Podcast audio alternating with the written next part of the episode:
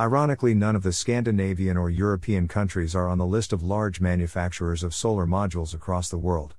The renewable energy market is very important, as it is attracting a large number of investments. The importance of the availability of a huge amount of solar power around the world is also helping to mitigate the climate change issues and providing the solution of electricity generation in a meaningful way. In my opinion, cost always plays a major role in any kind of investment related to solar modules manufacturing units.